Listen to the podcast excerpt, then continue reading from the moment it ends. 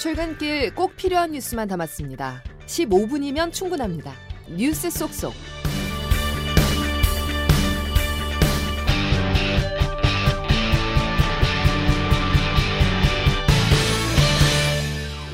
여러분 안녕하십니까? 2월 22일 CBS 아침 뉴스입니다. 오늘 아침 전국에 눈이나 비가 내리고 있습니다. 도로 곳곳에 눈이 쌓이면서 출근길 큰 불편이 예상됩니다. 조태인 기자가 보도합니다. 어제 하루 종일 내리던 비는 저녁부터 눈으로 바뀌더니 밤사이 많은 눈이 내렸습니다. 오늘 새벽 6시 기준 서울 경기 강주 적설량은 13cm를 넘었고 충북 제천 10.6cm, 문경 10.8cm, 북강릉 21.5cm를 기록했습니다. 현재도 대설특보가 발효된 서울 등 중부와 강원도, 경북 북부 등을 중심으로 1에서 2cm의 눈이 집중되고 있습니다. 행정안전부는 앞서 어제 저녁 8시부터 중앙재난안전대책본부 1단계를 가동하고 대설 위기경보 수준을 관심에서 주의로 상향했습니다. 아직 제설 작업이 이뤄지지 않은 도로는 눈길로 변해 차량들은 제속도를 내지 못하고 있습니다. 출근길 교통안전에 각별히 유의해야겠습니다. 지하철도 출근객들이 몰리면서 극심한 혼잡이 예상됩니다. 서울시는 제설 대책을 2단계로 올리고 폭설 대비에 나섰습니다. 또 대중교통 혼잡을 줄이기 위해 지하철 1에서 8호선과 신림선, 시내버스 모든 노선의 집중 배차 시간을 아침 7시부터 9시 반까지 30분 연장 운행하고 9호선과 우이 신설선은 비상대기 열차를 운영할 방침입니다. CBS 뉴스 조태임입니다. 지금 내리는 눈 언제까지 계속되는 건지 자세한 날씨 상황을 이수경 기상캐스터 연결해서 알아봅니다. 네, 현재 대부분 지역에 시간당 1cm 안팎의 눈이나 비가 이어지고 있습니다. 강원 산간은 이미 60cm가 넘는 기록적인 폭설이 내렸고 그 밖에 중부 내륙에도 5에서 10cm 이상의 적설량을 기록하고 있는데요. 대설특보가 내려진 수도권과 강원 내륙을 중심으로 오늘 오전 중에 눈이 차차 그칠 것으로 예상됩니다. 하지만 강원 동해안과 산간, 경북 북동 지역은 내일까지도 눈비가 이어지면서 시 설물 관리와 비 빙판길 안전사고에 유의하셔야겠습니다. 앞으로 내릴 눈의 양을 보면 강원 산간은 내일까지 10에서 30cm, 동해안과 경북 북동 산간에 5에서 15cm, 강원 내륙과 경북 내륙에도 2에서 7cm 정도의 눈이 내리겠고 서울과 경기 충청도에는 1에서 5cm 정도의 눈이 내려 쌓이겠습니다. 한편 기온도 떨어지면서 어제보다 날씨가 추워진 모습인데요. 서울은 현재 영하 1도를 비롯해 중부지방은 영하의 기온을 보이고 보이고 있습니다. 낮 기온 어제와 비슷해서 종일 쌀쌀하겠는데요. 오늘 서울의 낮 기온은 영상 4도에 머물겠습니다. 지금까지 기상청에서 전해드렸습니다. 전공의들에게는 아, 우리는 2, 3주만 똘똘 뭉쳐 있으면 결국은 정부가 무릎 꿇을 것이다. 이런 메시지로 가지 않습니까? 절대 그게 아니라는 말씀을 제가 오늘 드리는 것이고요. 환자의 생명과 건강이 훼손되는 결과가 발생한다면 적용 가능한 모든 법률과 사법적 조치를 강구하여 가장 높은 수준의 책임을 물을 예정입니다. 한 명의 의사가 탄압받으면 천 명의 의사가 더 포기할 것이고 그 수가 늘어나면 결국 대한민국 모든 의사들이 체포영장을 발부하는 등 법령에 따른 강제수사 방식을 활용하여 신속하게 수사하고 경찰과 검찰이 협의해 구속수사 등 엄중한 조치가 무조건 처벌하겠다는 입장을 되풀이하고 있다. 정부의 기본적 탄압은 이제 이성을 상실한 수준으로 번지고 있다. 의사들이 의료 현장을 떠난 지 오늘로 3일째입니다.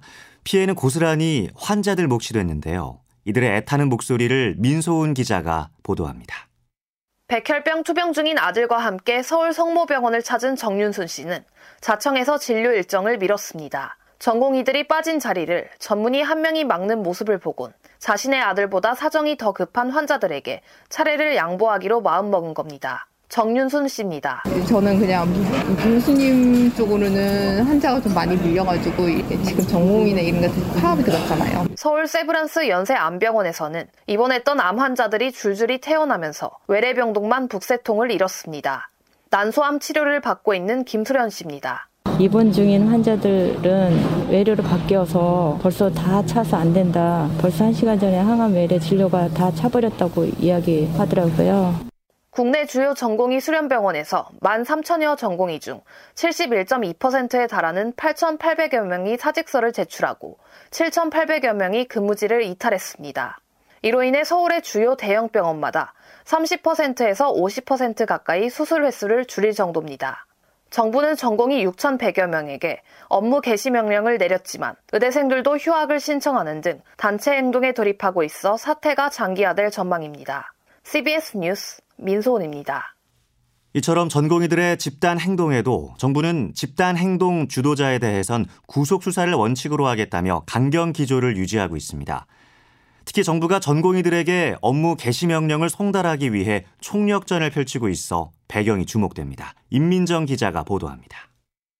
정부가 전공의들의 집단 행동에 업무에 복귀하라는 명령으로 맞서고 있습니다. 특히 업무 개시 명령서 송달을 위해 등기우표는 물론 수련부장에게 통보하거나 문자 메시지도 보내고 있습니다. 정부는 다양한 방식으로 어제까지 총 6,228명에게 업무 개시 명령을 송달했다고 주장했습니다. 정부가 송달에 집중하는 배경은 과거 2000년 의료계 파업 당시 송달에 문제가 있다는 이유로 대법원이 유죄 판단을 내린 하급심을 뒤집었기 때문입니다.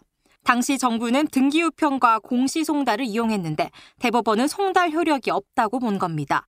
공시송달은 온갖 수단을 동원했어도 상대 주소지를 알 수 없거나 송달이 이뤄지지 않았을 경우 할 수 있는 최후의 수단인데 당시는 공시송달을 할 상황이 아니었단 겁니다.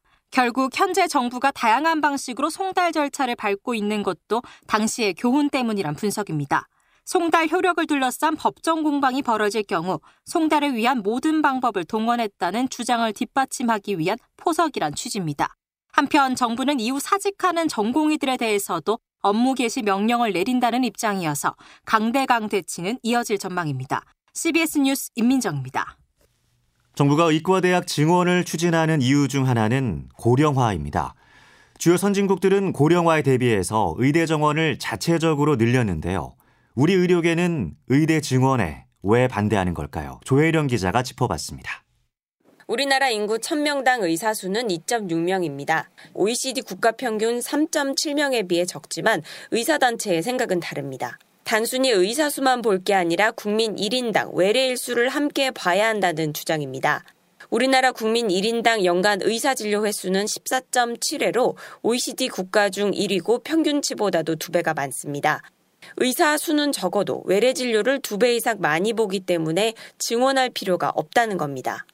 오히려 저출산으로 인구가 줄어드는 상황에서 지금 증원을 하면 나중에는 의사가 남아돌 거라는 주장입니다. 이동욱 경기도 의사회 회장입니다. 75%의 출생아가 줄었기 때문에 현재의 의대 정원을 유지하면은 앞으로는 40% 50%더 급격하게 증가 속도를 보이고 있고요. 반면 정부는 저출산보다는 고령화에 집중하고 있습니다. 고령 인구 증가로 의료 수요가 늘어나 10년 뒤에는 만 명의 의사가 부족하다는 입장입니다.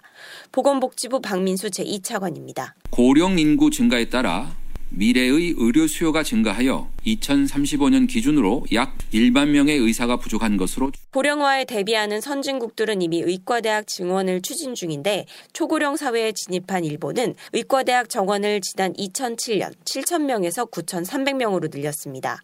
독일과 영국도 오는 2031년까지 의대 정원을 1만 5천 명 늘리는 걸 추진 중이고 프랑스도 지난 2020년 의대 정원을 만 명까지 증원했습니다. CBS 뉴스 조혜령입니다. 정부가 지방에 한해서 그린벨트 규제를 완화하는 방안을 내놨습니다. 개발을 통해 지방 경제를 살림으로써 수도권 쏠림 현상을 완화할 수 있다는 기대감이 나오지만 연이은 규제 완화 발표가 그저 총선용 공약일 뿐이라는 지적도 적지 않습니다. 이준규 기자가 보도합니다.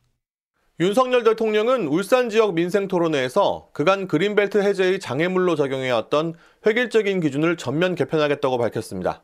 울산을 비롯해 비수도권 지역에서 전략 사업을 추진할 경우에는 그린벨트를 해제할 수 있는 면적의 총량 제한을 풀어주고 환경적 보전 가치가 높아서 개발이 불가능했던 1등급과 2등급 지 또한 그린벨트 해제가 가능하도록 할 계획입니다. 철도역이나 기존 시가지 주변 등 인프라가 우수한 땅은 보존 등급이 아무리 높더라도 더 쉽게 경제적으로 활용할 수 있도록 정부는 전략 사업 여부 판단 또한 일정한 기준 대신 지역별 특성에 맞게 유연하게 판단하고 토지 이용 제한을 줄이는 등 각종 규제 완화에 속도를 더할 방침입니다. 20년 만의 그린벨트 규제 완화 소식에 지방도시 지역에서는 한동안 시도하지 못했던 개발 사업에 속도가 붙을 것이라는 기대 섞인 전망이 나오고 있습니다.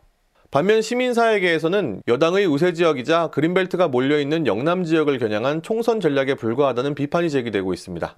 환경적으로 볼 때도 보호 지역을 늘리고 있는 세계적인 추세와 반대되는 움직임이라는 지적이 나옵니다. CBS 뉴스 이준규입니다. 더불어민주당이 총선을 앞두고 성비위 관련 의혹을 받는 김민철 의원을 공천에서 배제하는 방안을 검토 중입니다. 총선을 앞두고 뇌물수수 의혹을 받는 의원들에 대해 컷오프 방침을 세운 데 이어 도덕성 쇄신에 박차를 가하는 모양새입니다. 정석호 기자입니다. 민주당 공천 관련 핵심 관계자는 CBS 노컷뉴스와의 통화에서 성비위 의혹이 해소되지 않은 의원을 컷오프할 방침이라고 밝혔습니다. 민주당 안규백 전략공천관리위원장입니다. 젠더 문제가 연루된 경우에 그 일반 유권자 국민 시각에서 판단했을 때 심각한 도덕적 하자가 있는 경우에 당은 경기 의정부의 김민철 의원을 공천에서 배제하는 방안을 검토 중인 것으로 전해졌습니다. 해당 지역을 전략지역구로 지정해 아예 새로운 원외 인사를 지정하는 방식이 될 것으로 보입니다. 김 의원은 지난 2022년 자신의 보좌관이 여직원을 성추행한 이후 적극적인 조치를 취하지 않아 2차 가해를 저질렀다는 의혹을 받고 있습니다. 이에 대해 김 의원은 성추행 사건 이후 해당 보좌관을 면직 처리했다며 성비위에 해당하지 않는다는 입장입니다. 한편 민주당은 뇌물수수 혐의로 재판을 받고 있는 노웅래, 기동민 의원에 대해서도 컷오프 방침을 세우면서 막판 쇄신에 힘을 쏟고 있습니다. 선거 전 사법 리스크를 일부 해소해야 된다는 판단이 작용한 것으로 풀이됩니다. CBS 뉴스 정석구입니다. 민주당 1차 경선에서 텃밭인 광주 지역의 현역 의원들이 무더기로 탈락했습니다. 비명계인 조호섭 의원과 문재인 정부 청와대 출신인 윤영덕 의원이 고배를 마시면서 공천을 둘러싼 계파 갈등은 지속될 것으로 보입니다. 한국은행이 오늘 금융통화위원회를 열어 기준금리를 결정합니다. 현 3.50%에서 동결할 가능성이 높은데 이번에도 금리를 묶으면 9차례 연속 동결입니다. 보도에 이동직 기자입니다. 한국은행은 오늘 오전 금융통화위원회를 열어 기준금리를 결정합니다. 현재 기준금리는 연 3.5%로 금통위는 지난해 2월부터 8차례 연속으로 기준금리를 동결했습니다. 이번에도 금리를 동결할 거라는 전망이 압도적입니다. 소비자 물가 상승률이 한은의 목표인 2%까지 충분히 떨어지지 않은 데다 가계부채 증가세가 꺾였다고 보기도 어렵기 때문입니다. 특히 소비자 물가 상승률은 반년 만에 2%대로 내려왔지만 다시 3%대로 오를 가능성도 제기됩니다. 지난달 금통위 직후 이창용 한은 총재 발언입니다. 물가가 목표 수준으로 수렴할 것이라는 확신이 들 때까지 통화 긴축 기조를 충분히 장기간 지속함으로써 미 연준이 금리 인하를 주저하는 상황에서 한은이 앞서 금리를 내려 두 나라 간 금리 격차를 더 벌릴 가능성도 거의 없습니다. 정용택 IBK 투자증권 수석 연구위원과 강현주 자본시장 연구원 선임 연구위원입니다. 물가 안정 목표보다 여전히 물가가 높지만 가계부채 문제라든가 아니면 연준의 금리 인하가 뒤로 밀리고 있는 문제 미국의 통화 정책 역시 인하로 돌아서기까지 상당한 시간이 좀 걸릴 것으로 보이기 때문에 금융시장에서는 미국이 오는 6월쯤 기준금리를 인하하면 한은도 하반기부터 통화 정책의 키를 완화 쪽으로 틀 수 있을 것으로 보고 있습니다. CBS 뉴스 이동직입니다. 정부가 리튬 인산철 LFP 배터리를 장착한 전기차에 보조금을 축소하기로 결정했습니다. 이에 따라 저렴한 LFP 배터리로 가격 경쟁력을 확보하려던 업체들의 셈법이 복잡해지는 모양새입니다. 윤준호 기자입니다. 환경부는 올해 전기차 보조금을 배터리 성능과 재활용 가치 등을 따져 차등 지급하기로 결정했습니다. 한화진 환경부 장관입니다. 친환경성을 반영을 해서 보조금 체계를 개편한다 하는 것이 어, 결론이라고 말씀을 드릴 수 있겠습니다. 정부는 배터리의 친환경성을 고려했던 입장이지만 결과는 리튬 인산철 LFP 배터리를 탑재한 전기차에 불이익이 집중됐습니다.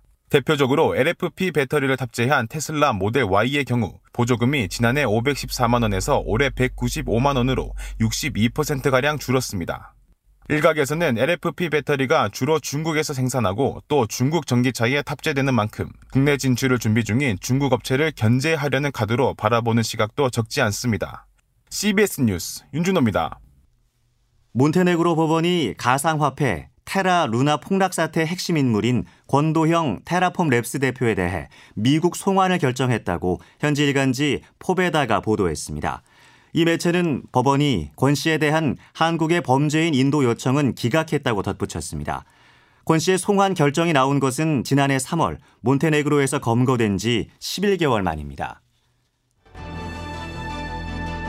이상으로 2월 22일 목요일 CBS 아침 뉴스를 마칩니다. 함께 해 주신 여러분 고맙습니다.